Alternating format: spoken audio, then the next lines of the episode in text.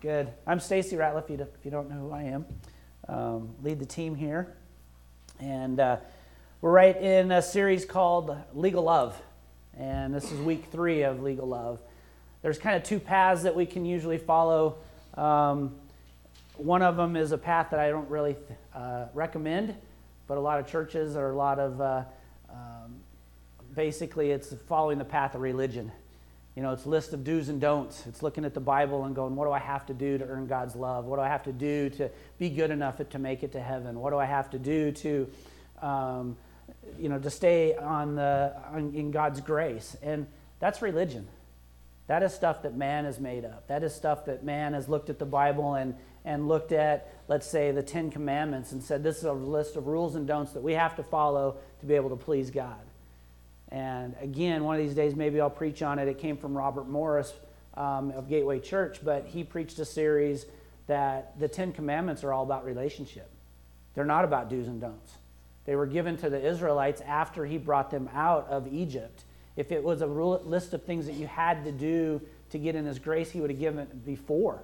When they were still in slavery, it would have been, hey, okay, here, take these rules, get your life straightened out, and then I'll bring you out of Egypt and he didn't. It was after 430 years of slavery. They knew nothing about relationship. They knew nothing about, all they knew was, uh, like, so, thou shalt not have any God, other gods before you.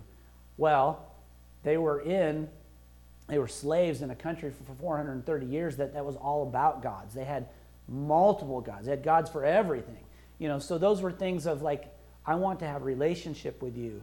And so that's why the Ten Commandments. So, Ten Commandments aren't a list of rules, rules of do's and don'ts, they're all about relationship. And so I think that we, we have to realize that, that grace, Nora's favorite four, five letter word, grace covers everything. So as we start to strive, when you find out you're, you know, you think in your mind, and we all go through this. We all get in a, in a point, at least I do, get in a point, well, oh, am I being good enough? Am I, you know, am I do, you know, you'll, you'll mess up and then you're like, oh, I got to get back on God's grace. No, God's grace covers all. Yeah. We don't have to strive for his love. So the Bible's not about religion. It's not about list of rules and rules, do's and don'ts. It's about relationship. God wants to have a relationship with us. And that relationship is love. So legal love is, was the, the title. So part of that is love. Um, the Bible is a love story. It's a love story where you're the main character, you're being pursued. It's that Hallmark Channel movie, and you're, and you're, the, you're the one that's being pursued, um, and God's pursuing you every day. He did it from the very beginning. He created Adam and Eve, put them in a garden, and gave them dominion over the earth. And that was a sign of love. He wanted to create man in his own image. He wanted to be able to commune with man. He wanted to have a relationship. That's where that started, his relationship with, with Adam and Eve. He didn't put them in the garden and say, Good luck, you know, uh, wait till you die and I'll see you in heaven. He walked with them daily and he gave them dominion. He gave them the, the tools that they needed. Now, unfortunately, they sinned and gave that dominion to Satan. And so then we dealt with a lot of years, and we still deal with sin and death in the earth today. The good thing is, is he sent Jesus to die on the cross to have covenant with us. That took that dominion back from Satan. So, dominion, so the, Satan doesn't really have any dominion except what we give him. Unfortunately, we give him dominion in our lives, whether it's bad thinking, we go back to bad religion, that law, trying to pursue that law. Um, we give him the dominion in, in our lives. And so, um, but he doesn't legally have that. He does not legally have that dominion. He also gave us the Holy Spirit to empower us. That's what the Holy Spirit, when, when He said, wait for the Holy Spirit to come upon you for power. And He didn't, if you look at it, Jesus didn't do any miracles until He had the Holy Spirit come upon Him. When He was baptized by John the Baptist in water, and then the Holy Spirit came down. After that's when He started doing miracles. He didn't do anything before the Holy Spirit. So, the book is a love, our Bible is a love story, and it's also a legal book. And it's a legal book of who we are in God, who God is, and who we are in God, and what, legal, what we have a legal right to. So who are we? We can just we can go back to kind of our text as 1 Peter 2 9. It says, But you are a chosen people, a royal priesthood, a holy nation, God's special possession, that you may, may declare the praises of him who called you out of the darkness into this wonderful light.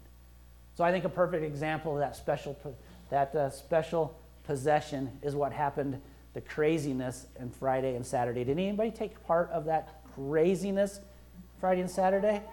Yes, they did. So God's like that. He's going into those garage sales and those tables full of what we think's junk, you know, and he's looking at us and he's going, "No, I want you as that special possession."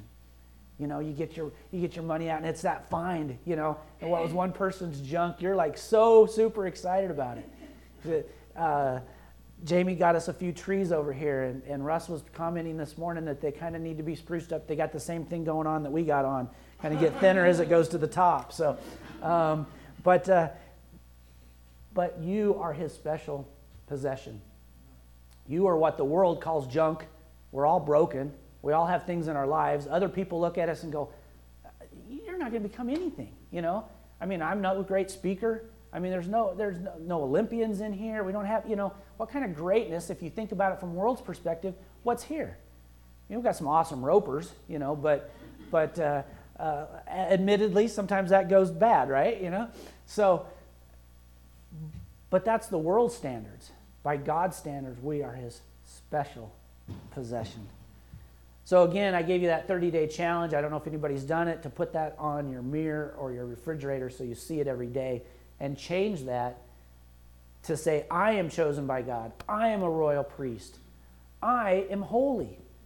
I am God's special possession, that I may declare the praises of Him who called me out of darkness and into this wonderful light. He calls us friends. That's pretty cool. John 15 15 says that Jesus no longer calls me a slave, but instead he calls me friend, and a friend knows the Father's business. A friend knows the father's business. That's pretty cool, isn't it? Because as a slave, we don't know the master's business. If we're a slave, all we're doing is our job. You know, if you go to work at, at a, for, if you're employed by an employer, a lot of times you don't know everything that's going on with that employer. You're just doing your job. You're doing your one job and that's it. If you own the company, you know, John, Cynthia, you guys own your own company, you know everything that happens in that company.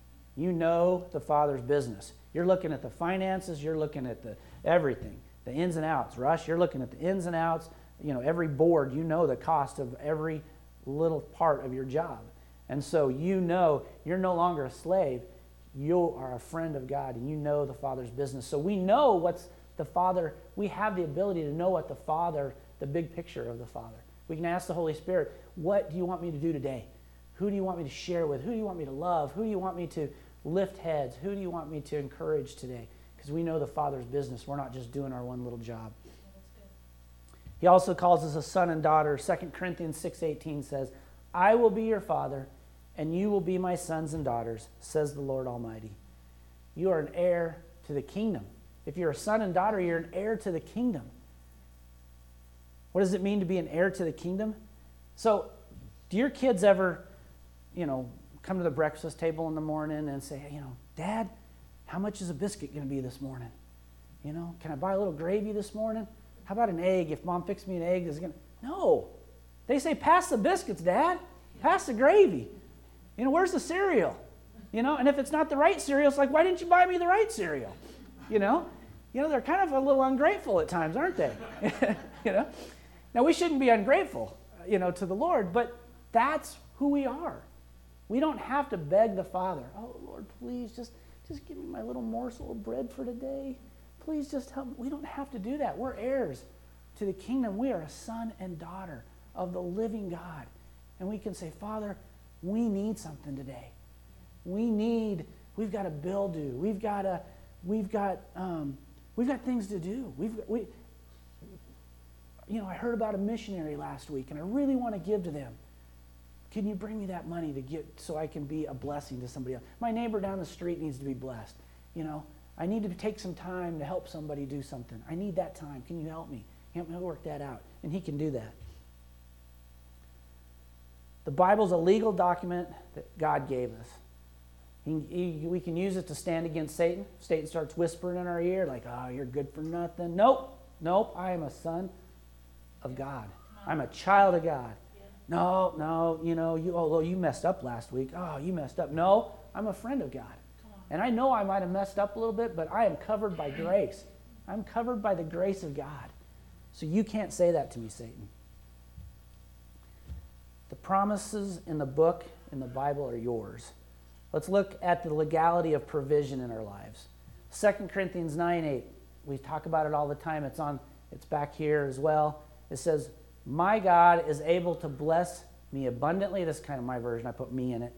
My God is able to bless me, bless me abundantly, so that on all things, at all times, having all that I need, I can give the overflow to others and be a blessing. That's why God wants us to be prosperous. I know a lot of times in the church, people, oh, you can't talk about money in the church, and all the church wants to do is your money. You know, all they want is your money. Well, no. You know what? God wants us prosperous. But why? Because we can be a blessing to others. Yeah. We can be a blessing to others. Ephesians 3:20 says that God is able to do immeasurably more than all we ask or imagine, according to the power that is at work within us. Bad religion tells us that it's more holy to be poor. It says the money, the, the, the money is the root of all evil. No, that verse says that the love of money is the root of all evil. So again, if that's all I want is money, and I'm trying to hoard stuff and I'm buying bigger houses and I'm, you know, it's all about me, you know, now I've allowed money to be a God in front of me. Okay, but if I realize that everything I have comes from God and that He can continue to provide, if I can just believe in my heart that He will continue to provide, when He says give, I can give with no reservations because know, he, I, he knows it's going to come back. You know, he's going he's going to bring it back. Money is influence. It is in this world. Now, you can use it bad. You can use money as bad influence, or you can use money as good influence. We can affect the people around us by giving, by being generous. God has a mission for each of us, and we need money to accomplish that. God has something big for each of you. Doesn't matter what age. Doesn't matter where you at or what you do, but God has something for you. But it takes money to do it. Um, we had a, a, couple that joined us about a month ago um, one time, and they're missionaries, and they're looking forward to going to South Africa. And um, they're believing God for that provision. But so far, they haven't, they haven't been able to get it. You know, and again, that's just an example of you got to have money. If God says go, you got to have money to go. So, everybody has heard that the deal that it's harder when God, when Jesus said that it's harder for a rich man to go through an eye, eye of the needle than it is. yeah. for a rich man to go to heaven. Yeah, then, then, then that's right. Right. Sorry. Thank you. So it's it's easier for a rich. It's easier. It's harder for a rich man to go to heaven than it is for a camel to go through the eye of the needle. Okay, well, everybody's used that of like, okay, I got to be careful. I can't be rich, all right? But that's, that's false. What he's talking about is the eye, it, if you read it, it says the eye of the needle. Eye of the needle is actually a gate going into Damascus, and it's a side gate that was very, very small. And if you were going to take a packed loaded camel through that, you were going to have to stop the camel train and you were going to have to unload all the baggage to get the camel through the gate. Okay? It has nothing to do with the fact that a rich man can't go to heaven. It has to do with you're not going to take it with you. So give it away. You know, you're not going to be able to, you're going to have to download it. You're going to have to stop the wagon train and you're going to have to download the money because you're not going into heaven as a rich man. So it, it, they've, religion has taken things like that and has twisted it and made us believe that it's more holy to be poor, that we shouldn't have money, that we shouldn't believe God can provide for us. But I'm here to say that we should. We should be asking God for provision. Again, keeping in mind what's it for? To be able to give in every good work. So you're not getting into heavy heaven as uh, as a rich person. I mean, we're not going to get up there and there's not going to be these uh, societal uh, uh, levels that we have here. Um, you're all going, I mean, we've, we've heard the jokes, you know, of, of the big houses, and, and uh, but, you know, God's house is the biggest, and the Pittsburgh Steelers flag is flying over it. We all know that. And so, all right. Galatians 3:29 proves that our legal covenant with Jesus makes us an heir to the kingdom. It says, "And now that you belong to Christ, you are the true children of Abraham. You are his heirs, and God's promise to Abraham belongs to you. His promises belong to you. So, what are those promises? If you look at Deuteronomy 28, 2 through 7, it actually goes through 14, but it kind of repeats the first ones. But verse 2 says, All of these blessings will come upon you and overtake you. Pay attention to the voice of the Lord your God. You will be blessed in the cities and the fields. This is my, so I kind of, they use a little bit different terminology, but I kind of put it in our, in our day. Your kids your, will be blessed, your crops will be blessed, your animals, their, their, animal, their, their kids, their piglets, the calves, colts, your entire flock will be blessed. Your refrigerators and your pantries will be full, and you'll be blessed whether you're coming or going. That's pretty clear that God will be, will will be full. And oh, I'm sorry. It's pretty clear that God wants us to walk in those blessings because it says that we're a true heir of Abraham, and those promises of the Lord will be ours. So, bad religion, again, always says that we're supposed to, it's more holy to be poor. And I don't, I don't believe that. 2 Samuel 12, 2. Let me set this story up. So, we all know it. David has sinned. David looked down on Bathsheba, took Bathsheba, um, had an affair with her. She became pregnant. He then even went further and had, his, had her husband killed in war and battle. Nathan the prophet comes to him and says, You know what? I want to tell you a story about a guy who had one sheep, and he really prized that sheep. A guy who had many, many sheep took that one sheep from him. David just gets really mad. I mean, he's the king. He's like, This is Total injustice. Then he realizes that he's the one that did it. He took the one sheep, and he had many sheep. So Nathan gives him a direct word from God. In 2 Samuel 12, verse 7, it says, Thus says the Lord, the God of Israel I anointed you as king over Israel, and I spared you from the hand of Saul. I also gave you your master's house and put your master's wives into your care and under your protection, and gave you the house, royal dynasty of Israel and of Judah. And if that had been too little, I would have given you much more. That's how generous our God is. That's how he's saying, look, if you didn't think it was enough, all you had to do is ask me for more. You didn't have to covet Bathsheba. All you had to do is ask me for more. Now, I wouldn't suggest asking for more wives, but, but, um, but you see what I'm saying? We don't have to covet our neighbor's house. We don't have to cover, covet our neighbor's things. We just need to ask God to provide and for His will to be done in our lives. Our God is a generous, generous God. So, how do we take part in that generous, generosity and blessings? Just like we do to be saved.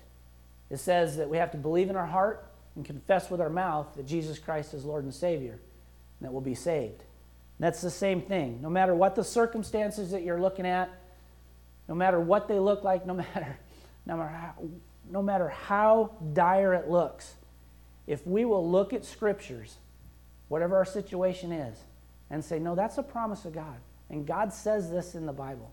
And if God says that, and I'm a child of God and I'm an heir to the kingdom, then I can claim that. I can believe that. And so we have to believe it in our heart and then we have to confess it. We need to speak to the mountains of bills. there's sometimes there's mountains of bills. Ann takes we go through the mail and I kind of get the bills, and uh, and so, well, she pays a lot of them. There's a lot of stuff that she takes care of. She takes care of all the accounting, but there are a handful of bills that get and they'll they'll pile up on my desk and I'll like ignore them and stuff, you know. But obviously, we have to do our part. We have to pay our bills.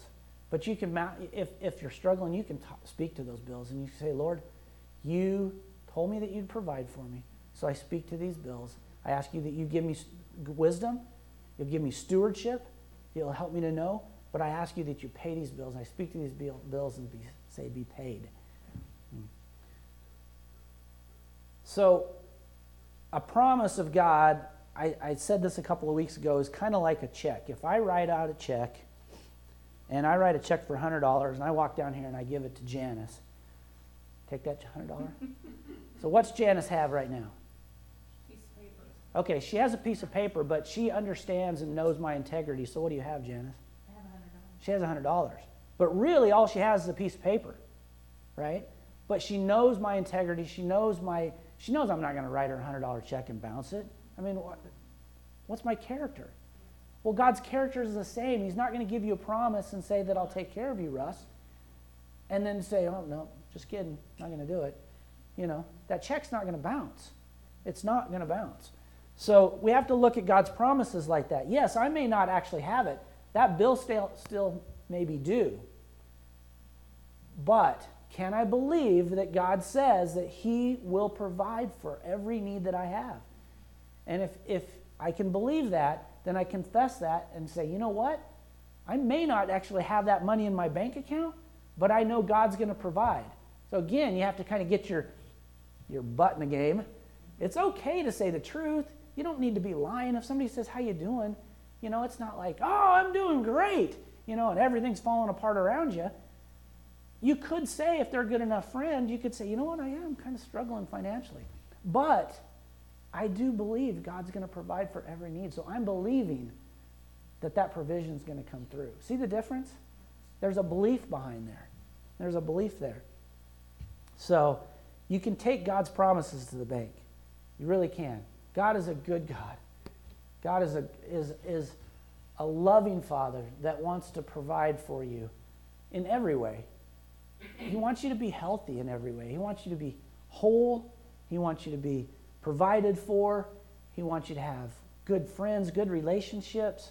He wants you to be taken care of in everything. And so, why don't you guys stand with me? I never look at what time I started or how long I've been, but. I just want to I want to pray for us because I want to I know that sometimes these messages are hard because we've got so much bad religion over the years and we struggle with things.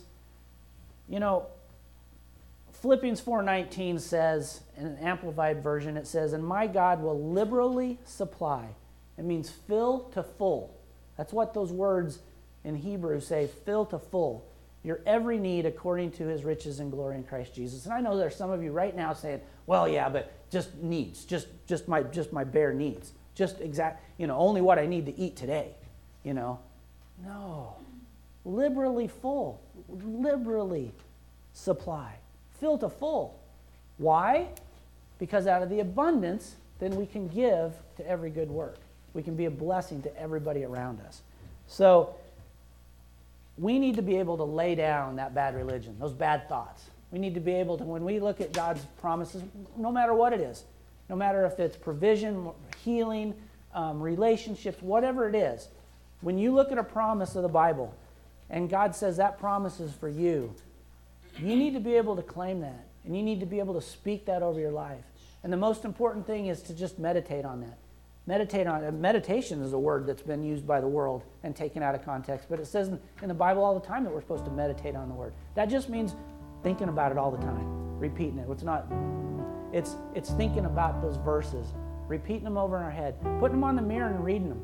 You got to read them to yourself every day. You know, and it, you, if that 30-day challenge, you probably for the first 20 days not really believe it. You know, you probably won't. If you do, I'm a I'm a royal priest. yeah, right. I'm holy. Yeah, right. I'm God's special possession. Probably for 20, 25 days, that'll probably be like, yeah, right. You know what? But at some point in time, that seed of faith is going to grow because it says faith comes by hearing and hearing by the word of God. So if you'll continue, if you'll continue to repeat that and continue to speak that over your, your life, your children, your husband, yourself, your relationships, your job, everything. Speak those promises over there.